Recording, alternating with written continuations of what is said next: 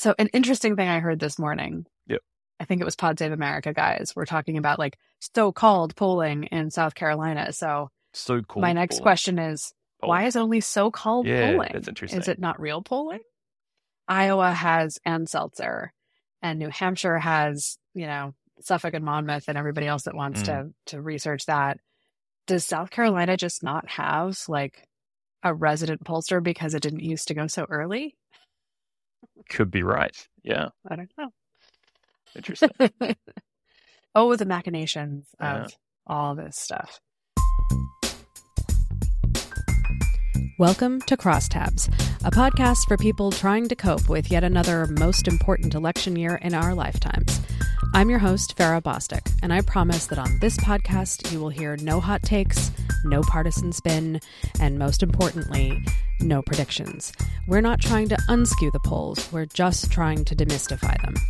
Joining me most weeks will be my friend and colleague Paul Soldera, the quantitative research match for my qualitative sensibilities, and we'll try to explain why polls are designed the way they are to better help us all understand what a poll really says and what it really doesn't. Let's get started.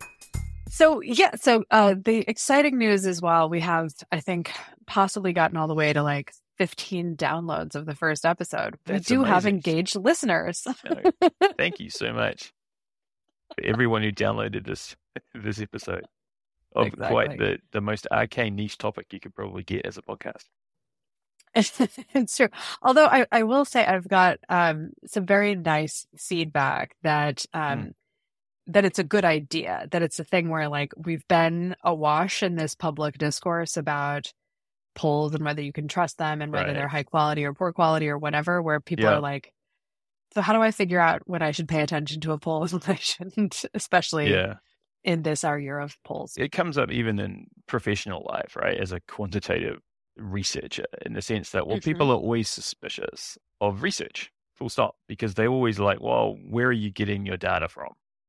You know, so you get that a lot, and people lie. You know, people don't tell the truth, Oh, yes. and other kinds of things. And so, when you're in the industry, you have a completely different view of those questions. But if you don't have that industry view, I can completely see how people are just confused as to what to believe and what not to believe, and and when they're looking at different polls, you know, not knowing that in a random online poll on some news website, you know, you shouldn't pay attention to it versus something done from a, a proper pollster and knowing the ins and outs of just how it's all done accurately. You know, just people really just don't know that. So it is a valid question, I think. So it's great. Yeah, I think you can come at it from two types of prior beliefs, right? Mm.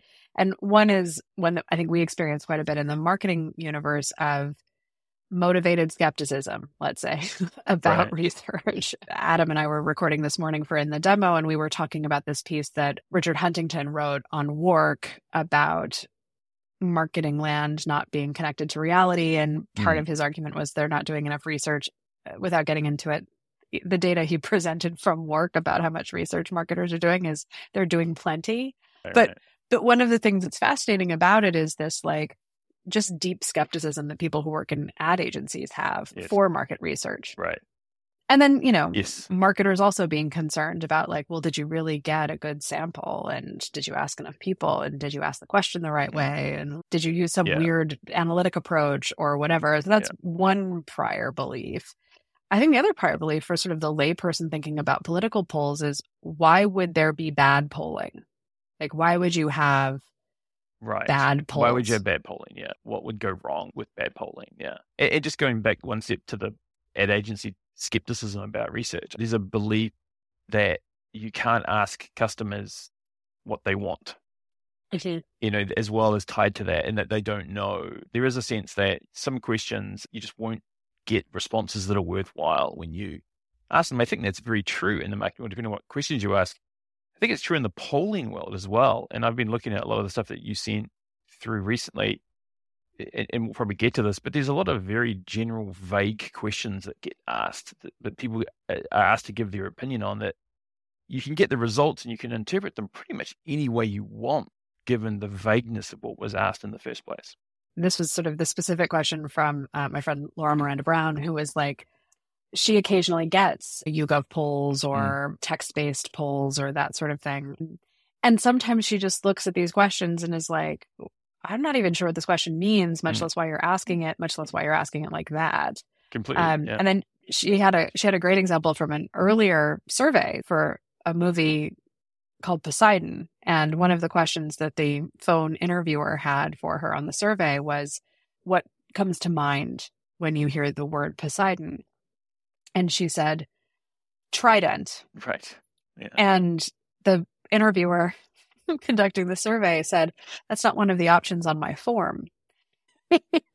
you know, so she was like, how do they formulate the question? How that do they decide what choices to offer you? like when, especially when it's like a battery of statements or something Yeah. like that. Like where do these these even come from? Which is a great question. It is, yeah. And why would you ask an open-ended question with a coded list behind the scenes that you can't actually select one? Exactly. I mean, that just doesn't make any sense. Yeah, there's there's lots of that stuff that goes on. I've just seen hundreds of examples of surveys that go out there into the real world that uh, just should never have gotten off the design floor because they were just awful. and I think that's rampant. And I just think no one really knows how to teach you how to write a good survey to a- ask good questions. You just get that from doing experience and looks- looking at lots of different results. So I think people coming into this thinking, oh, we'll just ask a few questions can completely get it wrong because th- they just don't have a source of knowledge, what kind of data those questions generate, you know. And it's sad that you can't really get that from anywhere. There's not, you know, you just can't. No one starts a podcast about crosstabs. I did. yeah, right? Yeah, We're here. we're here. Yeah, that's you, it. you agreed to do it. I know, right? Yeah, having regrets now as well. In the last couple of election cycles, I listened to um, 538 Politics podcast. And I think what I wanted them to do was explain the polls. And Mm. the thing that they actually ended up doing was, you know, punditry with Yeah. a bit more data than normal pundits, I guess. And occasionally they would do this little segment that they called good use of polling, bad use of polling. And I Mm. think what they actually meant about that was uh, two things. One is, is that really a question you should put into polling? hmm The other, I think, was when the media reports on it, are they leveraging the data correctly? Like, are, are they using the data the way they should, or Right. are they doing something else? And I think this also gets into the question of question formation because you do have some polling firms that are engaged in, and we could probably do a whole episode about push polling, but they're Yeah. like, they're actually trying to use the poll to influence the voter, not learn from the voter Right. Yeah. You have polling that asks questions that seem funny. Like I remember back in, I want to say 2016, public policy polling was doing Yeah. a lot of seemingly wacky polls that the press liked to report on because they indicated that Trump voters believed really weird things. What I found interesting about those polls was I, I took them as kind of a measure of message breakthrough on Yeah.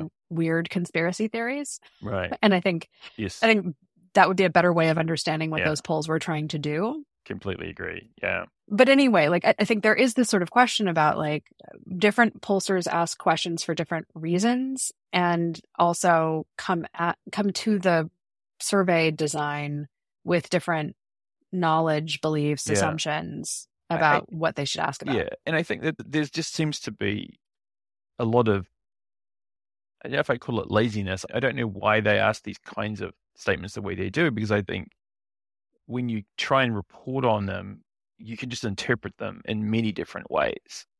And I don't know, maybe pollsters do that because they want it to be vague. So they want anyone to be able to take their poll and interpret it in a way that makes sense for whatever political leaning, you know, journalist picks it up. But I was looking at one you sent through that was like, question was, are you satisfied or dissatisfied with the way democracy is working in this country?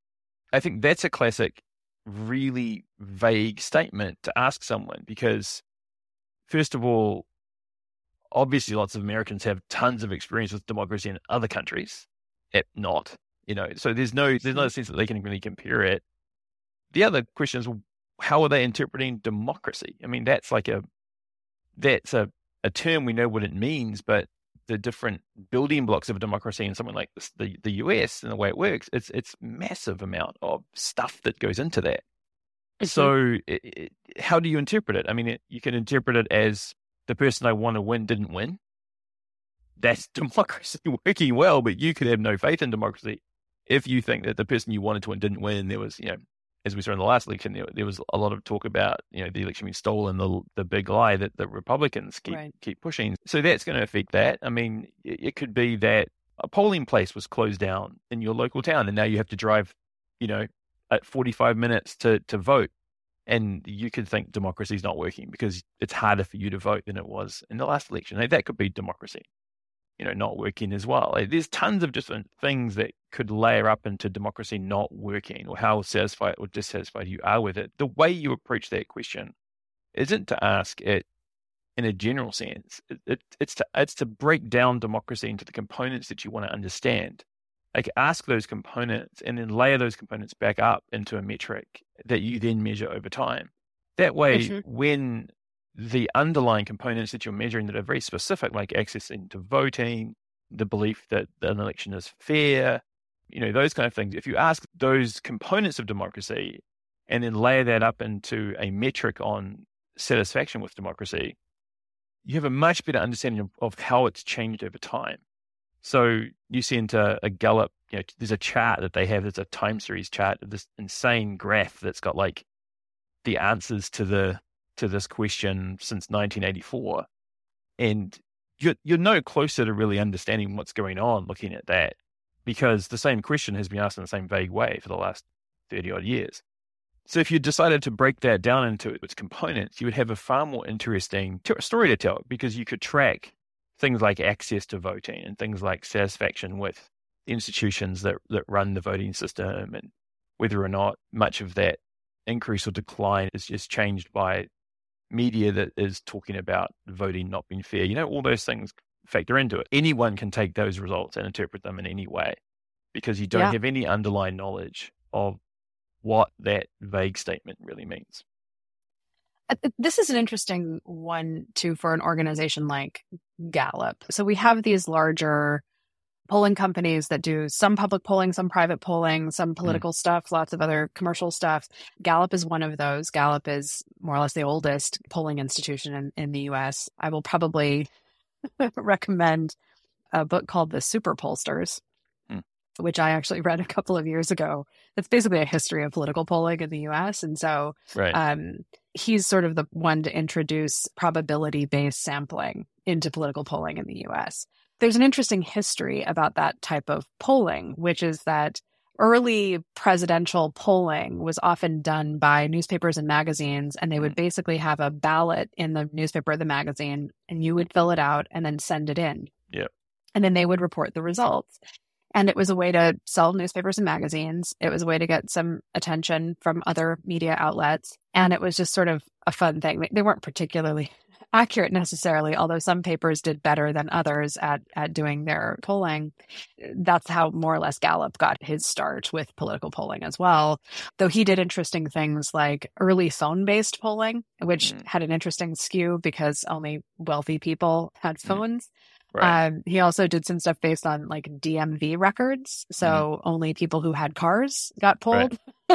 so, so you had some interesting things, which is part of why you still have a reputation, I think, for the Gallup political polling. Mm. There are people who are old enough to believe that um, that Gallup has a Republican skew because Mm. kind of historically it did because you had to be affluent enough right. to be to get into the in the list, right? Yeah, and- makes sense. But there are other things about that, which means they have years and years and years of data that they can produce and make Mhm. content out of, I guess. And part of what I think is interesting about this question is they've only asked it, what, nine times um, in the history of Gallup polling. Yeah. And I'm fascinated about, like, well, why would you ask it and then not ask it? Why would you bring it back Mhm. and ask it again? And, and I don't necessarily know the answer to that. Just looking at the years where they asked the question on this chart, it looks like they ask it in 84, which is interesting. Mm. They ask it 91, in 92, in 93, or they ask it twice in 92. Mm. Interesting. They ask it again in 94, 95, 98, and they don't ask it again until 2021. There are some surprising things in here, which is like in 98, you know, Republicans are feeling pretty satisfied, you know, more satisfied anyway than Democrats, but they have this steep drop off in the 13 years since they last asked the question. Mm. And so the other thing about this is, meanwhile, yes, it's trending downward since 94 for both Democrats and independents, but like not as much. Yeah. And, you know, that's interesting because in, I just want to check my math on this, but like if it's totally about, you know, who wins, well, in 2000 and 2004, George W. Bush won. And then in 2016, uh, Donald Trump won. Mm. And so what's the matter? like part, part of me is like, it, it can't, it, it clearly cannot Yeah. solely be about election winning because they've won as many elections. In fact, they've, they've won more elections. Well, no, they, they won the same number of elections as Democrats have won. Democrats and independents are flat ish on their satisfaction level. Um, and it's kind of 50 50 for Yeah. them.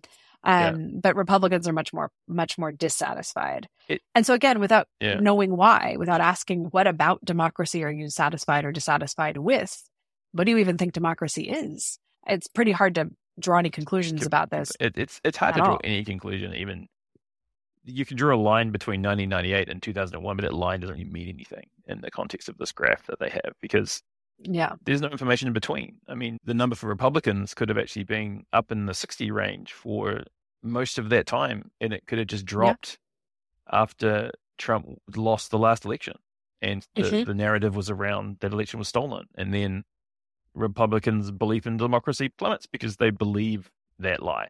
So Yeah. This it- this line could be any shape. It could be any like shape. a straight could line be- yeah, across and then like- a drop. Exactly. This is It why could- you can't do time. You don't do time series. Time series uh, information. You have to collect that in an equal interval to really understand Yes. it. If you have huge gaps in time series information, it, it it's you know you're better off putting some kind of other graphic between 1989 and 21 than than three lines. You know, like a gap would be useful because you have no information. You don't know that line. That, that those lines don't predict the information between the years that you don't have it um, Yeah. in any way, shape, or form. So it's it's a kind of a very misleading graphic as well. Yeah. And if you just looked at the more frequent period where they're asking it in the 90s, like, you know, I might be able to speculate about, to your point, like, is it about winning? Because, well, Yeah, you know, Republicans are feeling pretty good, but then George B- Herbert Walker Bush loses. And so Yeah. then they're not that happy and they don't like Bill Clinton very much. But then, like, Bill Clinton gets in trouble. And Yeah, in and 1998, it's, looking like, oh, you know, we had. We had the Yeah, Republican yeah. Revolution in Congress. It looks like we're gonna we we might win the next presidential. We're feeling more optimistic, yeah. or maybe they just feel like he was held to account because he went through an impeachment process, and so Mm. that feels like democracy is working to them. Democrats aren't feeling so great about it until you know he wins. Yeah, But right. weirdly, like they're at their peak of optimism, basically the year that like the Republicans take over Congress. So it's very hard for me to look at this and go, I don't know, like, I, yeah, because But- there's, uh, there's there's lots of components of it. The political component of it needs to be separated out from the components of democracy that measure can you exercise your right to vote. You know how much you think that that is informed by good information. I mean, there's all sorts of components of democracy you could break down and make sense of this more. But I think it, it also tells you that you know, if you look at the period of time where we actually have some data with 91, 94, 98, I mean, these lines are jumping around all over the place. So mm-hmm. I would imagine if you were doing this every year from 1998 through, you would have a similar up and down satisfaction with democracy based on whatever's happening in the political climate. I think though, just to go back a a little bit of a step is is this question of well, what does democracy mean?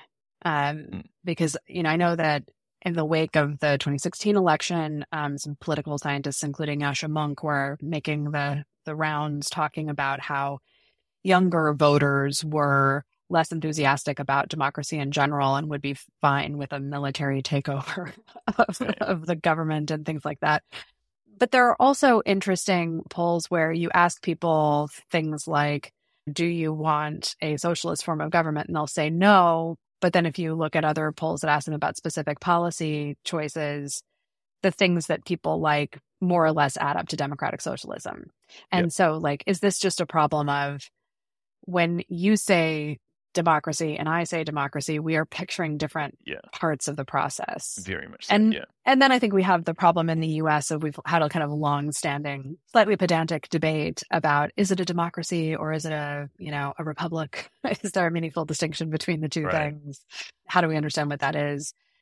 But I think there's also the trappings of democracy. What is it that looks like democracy to you? Is it just mm. having elections? Or is it all of these sort of democratic institutions with checks and mm. balances? Mm. Is it representation of mm. different types of people and voices? What do we mean when we say that? Yes. And I think it sometimes strikes people as, oh, why would we even need to define that term? We all know what democracy is, but maybe we don't. I, yeah, I just don't. I just think different people have different interpretations of it. Very different interpretations of it. What's relevant to them is going to be just very could be very personal in terms of how they engage with democracy. You know, because I think people engage with it in very different ways, all the way from people who start podcasts on political polling, you know, down to someone who votes once every twenty years. It's democracy is going to have different definitions of those groups. If we ask a question that is arguably vague, I think we're arguing that that question, are you satisfied or dissatisfied with the way democracy is working in this country? Mm. That there's a lot of stuff happening underneath the surface of that question for the person responding to it. Mm. But then there are interesting ways that they present the data as well, which is, you know, to kind of do it kind of all up, then do it by party, mm. do it by party affiliation or party ID, and then doing it on this time series, and then starting to like break out things like educational attainment, mm. which is a very popular data cut in political polling because there's sort of, you know, a whole narrative around basically educational attainment as a proxy for class in the US yeah. and that this is affecting people's attitudes yeah. about politics and voting and everything else. And so that that chart also is interesting because it shows a shift of people being fairly equally but not very satisfied with the way democracy is working in this country in 2021. But in 2023, you see this stratification where people with a postgraduate degree are quite a bit more than college graduates only, who are about the same as some college, but they're way ahead of, or not way ahead, but they're significantly ahead of high school graduate or less. And yeah. so everyone was sort of in this 33 to 40 range in 2021, but now high school graduates, one in five, are saying that they're satisfied and two in five postgraduates are saying that they're satisfied. Yeah. That's interesting. That says something. It might even say something more than the party ID saying, but I still don't know what it says. like, it's one of these things where you look at some of these charts and like, hmm, again, yeah, I have more questions I, I, about what that means. I mean, it's been documented that a lot of Trump support comes from people with a lower, you know, lower education. Mm-hmm. Uh, and so high school graduate leaders, I've seen that his support is quite high there. The Republican support is quite high there. So I can imagine the stories focusing around the lost election or the stolen election probably resonate a lot with that group. To drop 15 points, 36 to 21, that's only 15 points of that group. That's enough of a chunk of that group that's probably believes that story. You know, there's plenty of high school graduates that don't and are still thinking democracy is not too bad. But that delta there, I think, is enough to say that's probably what's happened. Is, is that stolen election story has really taken mm-hmm. root. I have another question for you as a quantitative researcher, which is yep. it's not very typical that I see a lot of binary questions in surveys. People like their scaled questions yes, or they no. like their batteries. Yeah, right. My question here is I feel like lurking underneath the reporting of this particular Gallup study from this was uh, let's see, this when was this published? This was published in January of 2024, so it was conducted yep. at the end of uh, end of December, probably of 2023. So the thing I'm assuming is that this was a very satisfied, somewhat satisfied, somewhat dissatisfied, very dissatisfied question, and yep. they rolled up some numbers. Yes, that would be my guess, but they're not reporting it that way here. Right. Yeah, that's a typical kind of scale that these things use.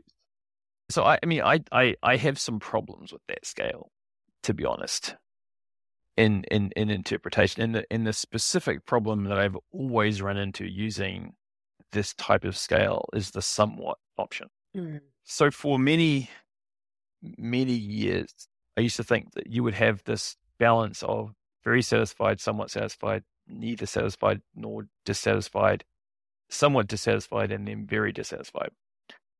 And for a lot of years, I used and to then a don't that, know, just and then maybe a don't know. Yeah, exactly. And for a lot of years, yeah. I used to think that well, that makes sense because you see the scale, and you know, if you're somewhat satisfied with something, you hit somewhat satisfied, and that means that you're satisfied. And we typically roll up somewhat satisfied and very satisfied and say, oh, this is the amount of people who are actually satisfied with the thing that we're asking about. However, if you actually ask a question like that and then ask a person to comment on why they chose what they chose, and you line up their scale response with their comment, what you see is that somewhat satisfied does not mean satisfied. Somewhat satisfied always comes with a caveat. People are always saying things like, "Well, I'm, you know, I'm, I'm sort of satisfied, but here's something I don't like. I'm kind of satisfied with this, but here's this thing that really I'm not satisfied with." To roll up somewhat and very together feels like you're rolling up a bunch of people who truly are satisfied with something with a bunch of people who really there's some aspect of it that they don't like. And mm that presenting it as one number, like 60% are satisfied when 40% of that was somewhat, it just doesn't give you the full picture of how people feel about that thing. A lot of what I do in my scales is I tend to top heavy the scales and give people an option to say very satisfied, satisfied, which is a way better measure of the middle range of satisfied because I can be satisfied with something. I can be very satisfied with something, I really like it and love it. I can be satisfied. And if I'm somewhat satisfied, that's really the first drop off point. And then you, you can look at why people are somewhat satisfied and you can roll up the satisfied and very satisfied to give you a true indication of people that actually are good with the thing you're measuring. So that's what I kind of do a lot. So a lot of times I'll add a, a point in there to, to make a distinction between somewhat satisfied and satisfied, because I think those two things really, you can really draw a very clear distinction between the mindset of people in those two boxes. Yeah. So in this case, without knowing a whether they used a scale right. or b how the scale was defined. So uh, one of the things that I used to find when now, you know, most of the surveys I write are screeners to bring people into yep. a qualitative study, right? So they are definitely different than the types yeah, of surveys you're right. writing. But one of the things that we used to find for things that were, let's say, more behavioral, and, and here I'm thinking about TV research, which I used to do a, a fair amount of, right, and would happily do again because I love talking to people about, about TV. But we used to ask people, so soap operas was one of the things that we'd worked on, and the original version of the question was, you know, a kind of normal question: How many hours per week do you watch soap operas? Mm-hmm because I had done some work previously with Sci Fi Channel and USA Network, I, I knew that that was a weird question for people to answer because th- there's sort of ways that people overestimate and then underestimate how much TV they watch, depending on the time scale that you ask them on. So, how many hours per day do you watch soap operas versus how many hours per week? Yeah. And I've literally seen surveys where you ask people both of those questions and the numbers don't add up because people aren't very good at measuring how many hours per day or yep. week they do anything, right? Yes, absolutely. So we used a scale for recruiting that was more in the vernacular. So it was I make a point of watching my favorite shows every day. And then I try to catch episodes as I can throughout the week. Mm-hmm. I only watch it once or twice a week. I almost never watch it. I never watch it. Yep. Yeah. Because really what we're looking for is not actually the number of hours per week you watch, but your level of commitment to the shows. Yeah. Yep. Because if you're super committed to them, then you'll be able to talk to us about them, right? Yes. You, you, you have something to say. Yeah. But the other thing that it allowed us to do was get around people's interpretations of those statements, uh, those other kinds of statements a little bit differently, which is do you mean watching it live or does DVR yeah. count? Right. And one of the examples I always think about is in our committed group, or like I make a point every day. We met a woman in Florida who, some days of the week, her kids' daycare schedule or something conflicted with when Guiding Light was on in her market. Right. And the local CBS radio affiliate yeah. broadcast Guiding Light on the radio. And so she would listen to it in the car, taking her kids to daycare or whatever activity they were going to. And I was like, now that's yeah, commitment, right? That's commitment. I yeah, figured out how to listen to it on the radio. exactly. Um, I mean, it is still a scale of commitment. It's just articulated in a more conversational way. Yeah. Um, than the typical kind of I watch it a lot, I watch it a little, I watch it occasionally or whatever, you know, the the very somewhat somewhat very typical yeah. scale. Yeah, I don't know how, how those get used in other yeah, types of I. Mean, I think there's lots to kind of unpack there because I, I, would generally say that sometimes it's useful to ask people how many hours they do something, and sometimes it's useful to ask people just their level of engagement with something. And the reasons for that can kind of differ. I think one thing that that's true is that whether you ask someone how many hours they spend, whether you ask them how committed they are to something, in the context of all the other data you collect, both of those ways of asking are going to correlate very highly with each other. Mm-hmm. Which means that the people that say they watch a lot of hours are probably going to be the people that also say they're highly committed to the show. So the internal yeah. consistency of your data is going to largely be the same in a relative sense. And we see that often. It doesn't always isn't always perfect, but you know, it can be a 95% correlation between those kind of things. If you ask people the number of hours they watch something and then you try and turn that into you know, the actual number of hours someone is sitting down in front of a TV set watching this thing, and does that correspond to the actual number of hours that the show is on air and broadcast to the population?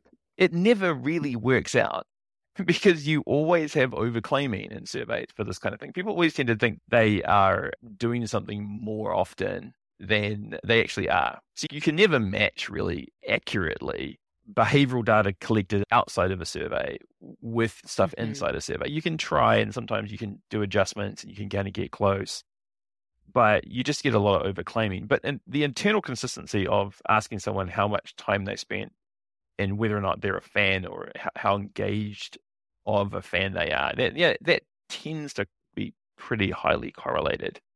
Mm-hmm. It, it depends what you're using it for. I mean, if you're using time spent doing something because you want to model something and you want some more kind of fidelity and in high usage and low usage, you'll get that from asking hours because you'll get a range and you'll get a lot of numbers.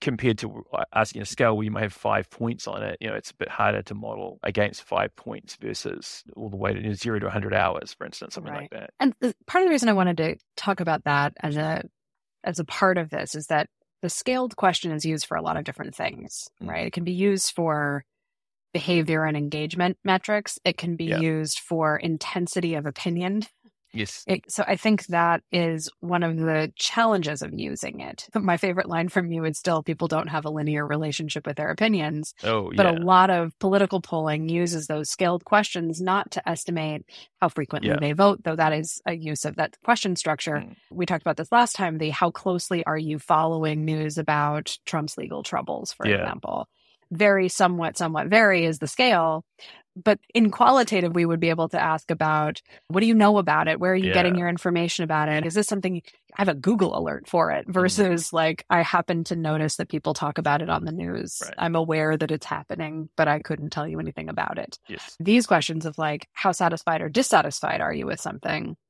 in a way i wish that it was just a binary question are you satisfied or dissatisfied and then ask some follow up questions. And ask some follow up questions, right? Exactly. Yeah. That can be a really good way to go. And, and it's not done a lot in quantitative research because it just makes a longer questionnaire. It just makes everything a bit more convoluted in terms of like gathering the information. And also, you can't change direction in a quantitative questionnaire as much as you can in a qualitative interview. So if you ask someone a question, it's very binary, like, are you satisfied, dissatisfied? In a qualitative setting, you can start talking to them and you can realize, oh, you know what, they're pretty satisfied. And there's maybe one small thing that got them dissatisfied, but overall they're, they're, they're pretty satisfied. We're in the quantitative, as soon as you go down the dissatisfied route, you're like there and you're like, oh, why are you dissatisfied? What's wrong? How dissatisfied are you? And they could be thinking, well, you know what? I probably should have said satisfied because there's only one thing that I'm really slightly dissatisfied about. So trying to guess the motivation behind when they ask a binary for a complex attitude can be dangerous in a quantitative survey because they might just not know what you're trying to get at, and their first level of yes or no, I'm satisfied, not satisfied, could just be the, the, the wrong choice given the context that you start to lay out later on. So it's always a very right. difficult thing to do in a quant survey as opposed to qualitative, which is way better for that. It also calls into question things like forget about the scale, but the formulation of the question, how much information you pack into the question. Yeah. I remember years ago reading something that was like there is a subtle difference in the way people respond to a question like do you approve or disapprove of Joe Biden versus do you approve or disapprove of the way Joe Biden is doing his job as president? Yeah, absolutely. Two different things. Because now it's like focused yeah. on how he's doing his job, not the guy. Mm. And now we introduce the concept of the office of the president into the question. Yes. And that also affects people's definitely way of responding. Yeah, completely, completely changes it. Yeah. What you write in the question can have a huge impact on the answer. And it can be very subtle. I'm seeing answers completely Yeah. change based on how much context you give and what you're asking. You do have to be very careful about that. Honestly, you can write questions to support hypotheses you have. And I think that that, or don't have. I think that happens a lot as well when you have someone who isn't worried about not introducing bias into something. They can easily write a question that is going to give them a result that they want to see. And uh. I've definitely been guilty of that in the past. Uh, So- yeah, I mean, saying I, I know. that. But yeah, I think sometimes you have things that get said, for instance, in focus groups that you then Mm. go and try to size the prevalence of that belief. And so you might take the way someone said it in the focus group, or even the way that the moderator asked it, even if it wasn't specifically what was written on the guide. Uh, and that can become a statement later about people's attitudes to things right. one of the things that come to mind with that is is one that you had shared with me. The Washington Post had reported on Edison Research's entrance polls in Iowa. Mhm. So people may have heard of exit polls. There are also entrance polls, which is we ask you on your way in to go vote. Who are you going to vote for? Um, right? Yeah. which is interesting as a method. I don't know which one is better or worse. Maybe we can do a little digging on on that. So these were people who could vote in the Mm. Iowa caucus, and do and they were going to. They were in fact on their way into the gym or wherever they were going to do a Right. caucus. I was going to say into the polling booth, but that's not how caucuses work. Do you think that Joe Biden legitimately won the presidency in 2020? Is how the Mhm. question is asked, at least according to the Washington Post. And 69% of Trump voters said no. Right. 17% of DeSantis voters said no, 5% of Haley voters said no, and 9% of Ramaswamy voters said no. The total was 66% overall said no. Yeah. So there are interesting things about that question. How deeply felt is that ceiling? Mm. What does Right. legitimately won mean? Would it have mattered if they'd said President Joe Biden in the question? Right, in the question, yeah. Like, um, that that one popped Yeah. into my head because you know I know from listening to the focus group podcast with Sarah Longwell that you will have people say that they think something hinky happened in 2020, Mm. but they also think that Joe Biden is the president now. And then you have other people who are like, no, he's not the president. It's this crazy conspiracy. And actually, Barack Obama is the president or whatever. Uh, so I think Right. that's a whole other universe. It's an interesting question. You reacted to the headline, I think, which was majority of Iowa GOP caucus goers don't believe Biden legitimately won in 2020. And, and this is like what public policy polling did in 2016 that got a lot of media attention was asking people about did they believe that Ted Cruz's father murdered JFK or whatever. And Right. people would say yes to that question in sort of shockingly high numbers in the in Right. the GOP. But my reaction to that was like, I don't know whether they really believe that or not, but they're saying they've heard that. They're telling you that you, they've heard that story someplace. Absolutely. Yeah. I think a lot of that goes on. It, it's a valid question to ask how, how strongly held are these beliefs when you ask a question like that? Like, how easy could that belief be broken down under follow up questioning in a Mm. qualitative environment? Like, I, some, I think sometimes the Republican Party has almost got to the point where it's a test of loyalty to agree with a statement uh, rather than you really, really believe that. But it's a narrative you want to keep going. You want that narrative to keep going for your purposes, so your party can going to win. Like some of that might even be going on. It's really hard to interpret what that means because I think there's lots of different interesting subsegments of I didn't I don't believe that Biden is president or Biden won that are really hard to pull apart with one blanket statement like that. Going going back to the question Yeah. of whether an entrance poll and exit poll is interesting because like one of the things you're always looking out for when you do this kind of research is bias can very easily creep into the, the sequence of questions that you have. And as you know, people are always looking to justify a belief. So if they say something to you and they, they think they believe that thing, then they're going to try and justify that with in follow up questions and follow up conversations they have. So if they go into a polling booth and they vote for someone and they come out of that polling booth, there's a higher likelihood they're going to justify their vote. in any subsequent yep. questions, as opposed to when you go into a polling booth and you haven't voted yet, they might be a little bit more open minded, the ones that maybe don't know who they're going to vote for.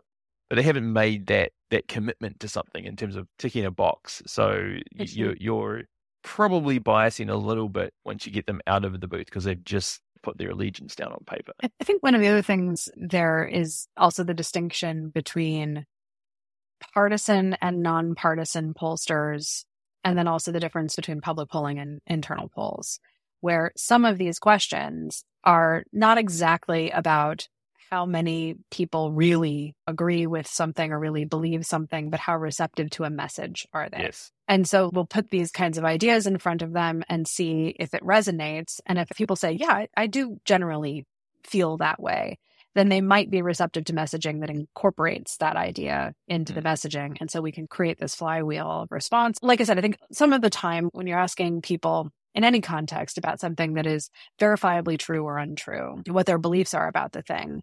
Some of it is like, did it get through to you? Did you hear that? Is it reinforced for you in yeah. Whatever media you're consuming or whatever conversations you're having, whatever you're seeing on social media, that that is true or untrue?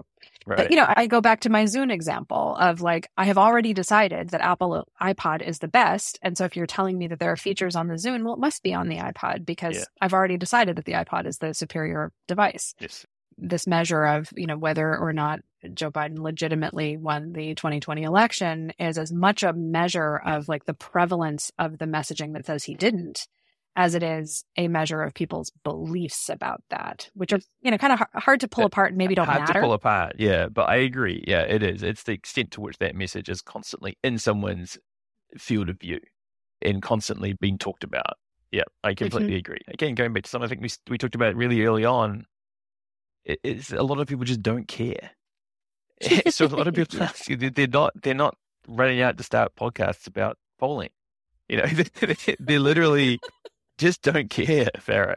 And and so you ask them these questions, they're like, oh yeah, no, I heard that. It must be yeah, whatever. I'll just say that that's what I heard, and, and that's the bar. Yeah. And it, it's it's just if it was something else, it could be something else. I, I, yeah, that's the the power of the media around around this stuff is mm-hmm. that the media, I think, does have a huge influence on the narrative.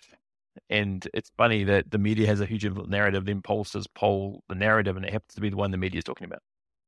Yes. and the media uses the polls to reinforce that the narrative is the one that people think, but really it's just the narrative that they're talking about. And so it's this whole kind of circle jerk of, of that, can, that you can kind of get into, you know?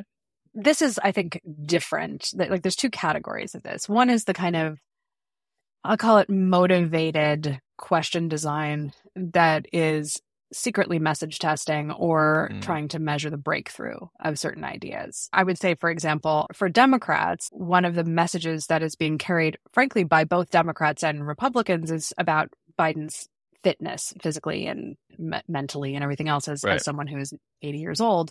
The, the age story is happening on right leaning media, it's happening on left leaning media. Both yeah. sides are concerned about it. So right. it gets a lot of pickup in polling response as mm being a thing. I guess we're supposed to, we're talking about it. So I must be, I guess I'm supposed to be concerned about that. The other one that feels a little bit more, that feels a little bit like expressive responding to me is the immigration question is something that like if you're very concerned about Ill- uh, you know illegal immigration what's mm. happening at the border so on you tend to be a republican but i think you know getting into any kind of qualitative question with democratic voters I would imagine that they are also sort of concerned about immigration because it's in the news all the time. Right. But there is something encoded about that question that maybe is like, if I say I'm worried about it, that I sound racist or if I say I'm concerned about it, then I'm giving in to the Republican narrative. Like right. there's definitely some which team are you on stuff I think that, yeah. that might be correlated with that question. Right. I think crime probably functions in a similar way where, yes. you know, I might know intellectually that crime rates are down, but my neighbor's house got broken into the other day. So yeah. should I say something about that when I'm responding to this poll or will I sound like a Republican if I do? Well, I think it's interesting also is do you ask someone, where do you ask someone in, in a poll whether they're what their political lean, leaning is or their political label is. Mm. That can have a big impact on how they answer subsequent questions because yeah. they're putting their stamp down, right? So I'm a Republican, so therefore they're going to keep that narrative up. regarding Republicans, if you don't ask them their political leaning, I wonder if they feel more free to not follow the script that they think they should be kind of following. I can't remember if we talked about this in last time, but this is something that is very specific. It's probably specific to other countries. I don't know, but in the US, there's definitely this tribalism because of the label of Republican and Democrat. Where I come from right. in New Zealand, you know, we don't have equivalent labels of the main political parties. So, you know, you vote for one or the other when election comes, but you don't spend the rest of your time defining yourself by how you voted or the fact that you are part of a party or not, because the, the, concept just doesn't really exist in the same way. The interesting thing about that is we just do have a different structure. It's not these sort of parliamentary systems where the parties select their slate of candidates and then you right. vote for the party essentially especially since like the 1970s we're in these primaries now where voters select the candidates that run for each party. And then we make it even more complicated when we're voting for president by right. then yeah, getting yeah, back together yeah. in November and voting for people who are not running for president no, right. to go vote for them for president. Yes.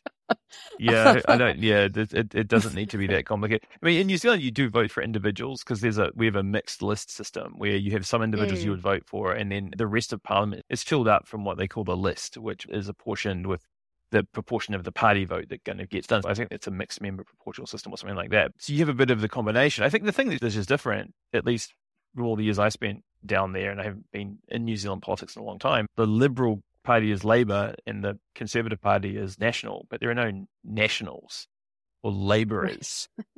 you know, like Jim, you just don't have those terms. You have more left leaning and right leaning individuals, and you have people who are members of the party are the people typically who say, hey, it's election time, come and knock on some doors for us. But you don't have party membership really in a broad way. And you just don't have these labels. So the political yeah. discourse is very different when you don't have the entire context of everything said politically always split into people who are Republicans and people who are Democrats. Mm-hmm. Um, I mean, to some yeah. degree, this is an innovation uh, of American politics since like the late 1960s, I want to say, which is that yep. there was sort of a move amongst um, electoral political scientists to say that the two dominant parties in American politics were not distinct enough from one another and that mm. they should be more unalike. Right. And so there was you know, a sort of move to do that. And I, I, can scare up that paper. And if not the paper, then I believe it was an episode of the Ezra Klein show where he was interviewing the political scientist Lilliana Mason, and mm. she was talking about this move to stratify mm. and make the parties more distinct from one another. Right. Um, there used to be more mixed ticket voting. I vote for a Democrat for president. I vote for Republicans in my local city council race. There used to be more of a a kind of true sense that there wasn't major distinctions between the two parties. Right. Now I think that sentiment is more about they do what they want, they don't care about me. The way that they're the same is that they're all corrupt and I don't trust them. But I think some of it is the structure of the way the Constitution works, and some of it is a long-standing tradition built up by party factions to mm. to create apparatus for it. I mean, even the time, place, and manner of elections for primaries is largely dictated mm. by the parties, by the parties who yeah, have right. a whole set of rights that yes. are distinct from like yes. the states that then have to pay to hold the elections. Yep. It is a very different system, and it, it works out to be a priming question, then, doesn't it, to ask people what their party affiliation or or, or party it does. I, mean, I think it would be a really interesting that would be interesting. Qualitative experiment. Qualitative group is is that you can come and talk about politics. You can't tell anyone like if you're a Democrat or Republican. You can't. Yeah. You just you know like well, how would people align if they couldn't put people into boxes as to what way they were, and they might guess it, I guess. But it's just it's just if you take those labels away, I think you would just have a very different kind of discourse. Uh, I have long been interested in what if we recruited like what how would you even go about recruiting groups of people and maybe you wouldn't do it in groups maybe that's the answer but like getting people to talk to you about politics without telling them you're going to be talking about yeah, politics. politics. yeah interesting because like one of the things that has happened over the last several years and uh, Ann Selzer was talking about this in an interview recently you can't put Trump supporters together with non-Trump supporters in focus right. groups anymore because right. it gets confrontational and uncomfortable. Too, yeah you can't just put Republicans in a group together. You have to figure out whether they're Trump loving Republicans or some other group of Republicans, because otherwise it becomes yes. what we used to call a conflict group. Yes. as opposed to Right. an affinity group. Mhm. And so that's interesting. Like we have to make sure it's a safe space for everybody just to say Right. what they need to say. And I wonder if there's anything similar like that on the Democratic side. I don't know. I should ask some Democratic pollsters about that. But on that topic of how do you decide even who to include in in a study like that. We did get a great question from my friend Jeff Ambiter on Threads about oversampling Oh right. What is it? Why does one do it? And why do commentators seem to think that it uh, skews the sample or otherwise corrupts the data? Oversampling is actually a way to reduce potential bias. Say you wanted an equal number of people over the age of 45 and under the age of 45, but you know that people who are older tend to respond more readily to polls. So what they call the response rate is higher. But people who are younger than 45 tend to not respond as well. And so if you just send out a poll to an equal number of over 45 and under 45 people, you, know, you would expect to get back more over 45 people than under 45 people because the response rate for over 45 people is higher.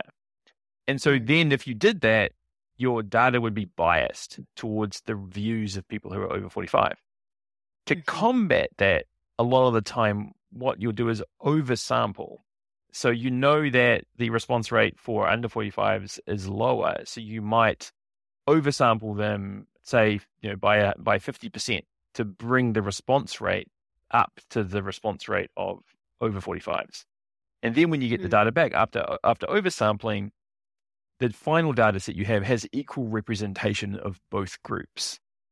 So Mm. that's typically how oversampling is used. It's used as a way to combat the response bias that you get from different demographics that you try and sample. It could definitely bias it if you weren't keeping track of the incidence rates. There's potential other biases that can creep in because you're coarse graining a little bit in terms of like, you know, over 45 or under 45 or males, females when you do oversampling. And your oversample might bring in people who have a, you know, a slightly different political view and you're you're increasing that component of the sample unwittingly. You know, that could ha- Mm. potentially happen. But you, usually it's designed to combat bias. So it's not something that, that you would inherently do for no reason. It's usually to combat bias. And yeah, I, w- I- it'd be strange for it to oversample for no reason, like just because you wanted Right. Some group in a higher way. Like, that would bias it, right? That would totally bias it if you aren't managing the balancing of the sample in, in a in a smart way. So, one of the scenarios where we've done oversampling in a couple of things we've worked on has Mhm. been so that we would have a readable sample size of a subgroup. Okay, So, that's um, different. like qu- that's typically quotering. We would use the term quotering more than oversampling to describe that. I want to. I have a quota of fifteen to twenty nine year olds I need to hit to make sure I have a readable Right. base for those fifteen to twenty nine year olds. You would use that base to read the fifteen to twenty nine year old group, but you wouldn't then combine that, say, with the rest of the age groups. And No, and you'd use up- your weights. yeah, you'd have a weighting system or some other way. You'd have a random sample and then a quota sample. Like Mm, quotering is something that you typically do uh, to get to a, a readable base for something. That, that's not typically called oversampling in quantitative research. but Some people might say that. Yeah. So I can see how there might be some confusion there. Yeah. I mean, when we've asked for it, we've said we want to quota these groups, but I know that I have had clients then describe the approach as oversampling, oversampling, a particular right? group. Yeah, right. yeah. Um, so this could just be like a thing where people who are not quantitative researchers are misconstruing a quota for an Right. oversample.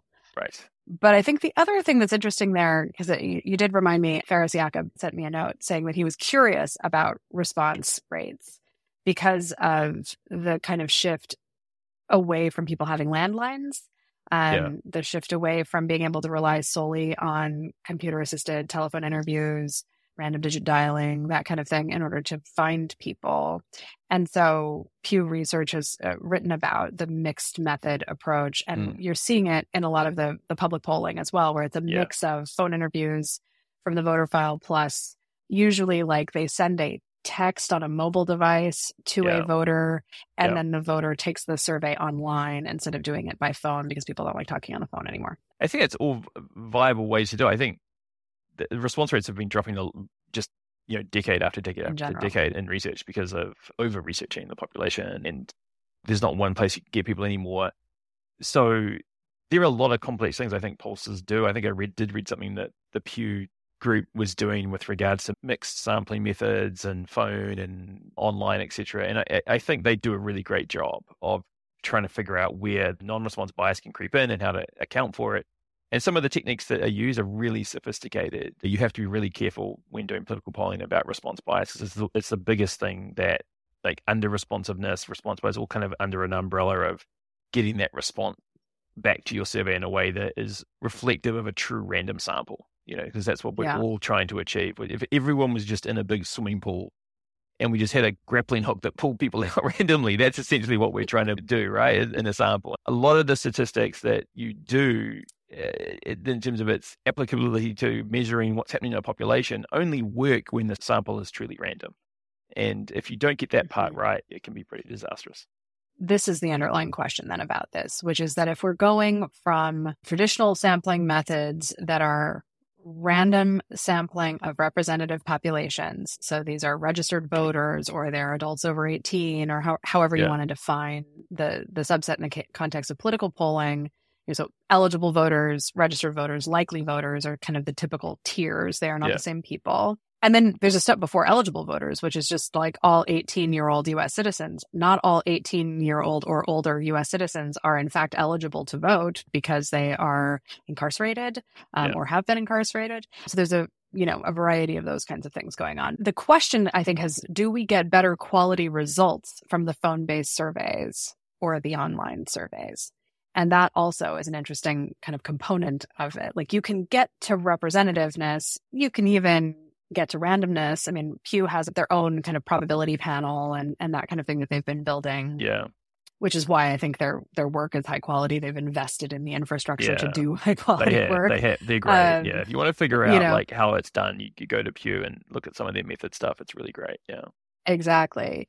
But that question of do we get better responses on the phone versus on the internet is also a question that I know that like Nate Silver and Nate Cohn and whatever have had opinions about over the last couple of election cycles as we move more to online methods.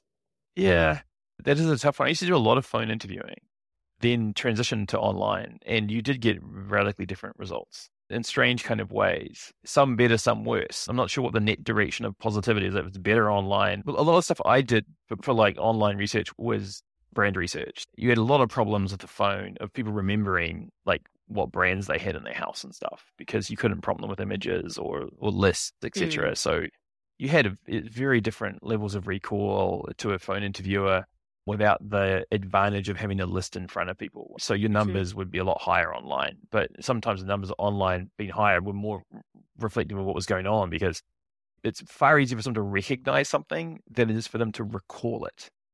Mm-hmm. And that's one of the key differences between online and phone is on the phone, you're really asking someone to recall something a lot of the time.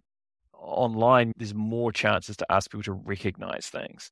That can make like a big, a big difference. All our political polling was done on phones back in New Zealand, and we never transitioned to online. And before he has these days, but back then there, there, we never transitioned political polling from phone to online, so we didn't have really a, mm. a, a point of comparison. But it's a good conversation because they they are very different. You're going to get very different results whether you do it online versus phone for different types of questions. And you bring up a good point is the recognition versus recall component of this. I was looking at the Washington Post Monmouth poll for New Hampshire prior to the primary that just passed. Yep. And there was a question in there about whether any of the campaigns had contacted you personally. And hmm. something mm. like 79% of New Hampshire voters said that they had been contacted by no campaigns. So that either says to me somehow campaigning was not taking place in New Hampshire prior to this primary, which is possible. Things are weird out there. But the other possibility is they don't remember it.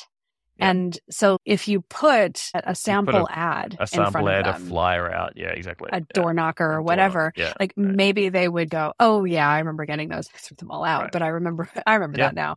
I remember we used to do a lot of work for the company SC Johnson down in New Zealand, and they had a, a, a tracker that we did where we were doing door to door interviewing at that point. This is many years ago. But he was always concerned that when people said, Oh, what SC Johnson products do you have? What cleaning products do you have under your sink? you know, that, that people weren't really saying the right ones. And when we looked at it and looked at the data, we said, yeah, you might be right there. It's just this, you know, what we're getting back is a lot of like strange stuff that doesn't reflect what was sold in the market, and that kind of stuff. Right. So we did this thing where we had our interviewers ask people oh, after they ask the question, what cleaning products do you have in your sink? They say, oh, can we come in and just check whether what you told us is correct? And so they literally went inside and they opened up the sink and we had them mark down the products they had. And sure enough, there was a 65% discrepancy between what people recalled they had and what was actually there. Yeah. Um, I mean, and so I just went through this exercise in my yeah. own home where I was like, right. God, why do I have so much of this hand soap? right. Exactly. And this is why surveys don't reflect the truth of what we have or do or will do a lot of the time. They reflect the way we think about what we have or will do or do, which I think is, mm-hmm. is important to understand. A lot of surveys don't necessarily reflect reality, they reflect our interpretation of our own reality as we respond to, to questions. And that can be very different to the actual reality we live. You can't get past that in surveys unless you literally start, you know, going through people's trash. But the answers can be interesting because how we interpret our reality, I think, is how we also interface with the world. If yes. we think we don't have these products under our sink, then we're going to buy them and end up with too much soap like you do, right? So it's yes. Such a, oh, on that note, I have to actually shoot. Barry, All right. Being... Well, thank you for another delightful conversation mm. about things that Cross apparently related. right, only we and fifteen Us people, and fifteen of our friends, other people care about. That's impressive. exactly. I really think yeah. impressive. Yeah. Well, we'll see. We'll okay. see how that how that grows. Maybe it will. Maybe it, it won't. Maybe yeah. it's just for us. All right. Thanks, Paul. Sounds good. Crosstabs is hosted by me, Farrah Bostic, with Paul Soldera. Production by The Difference Engine and edited by me. Music from Audio Jungle by S Audio. Find us at crosstabspodcast.com, where you can subscribe to our weekly newsletter and find out immediately when new episodes drop. Tell your friends about the show, subscribe on your favorite podcast service, drop us a note if you have any questions about poll design or sampling or weighting or anything else, and we'll see you next time.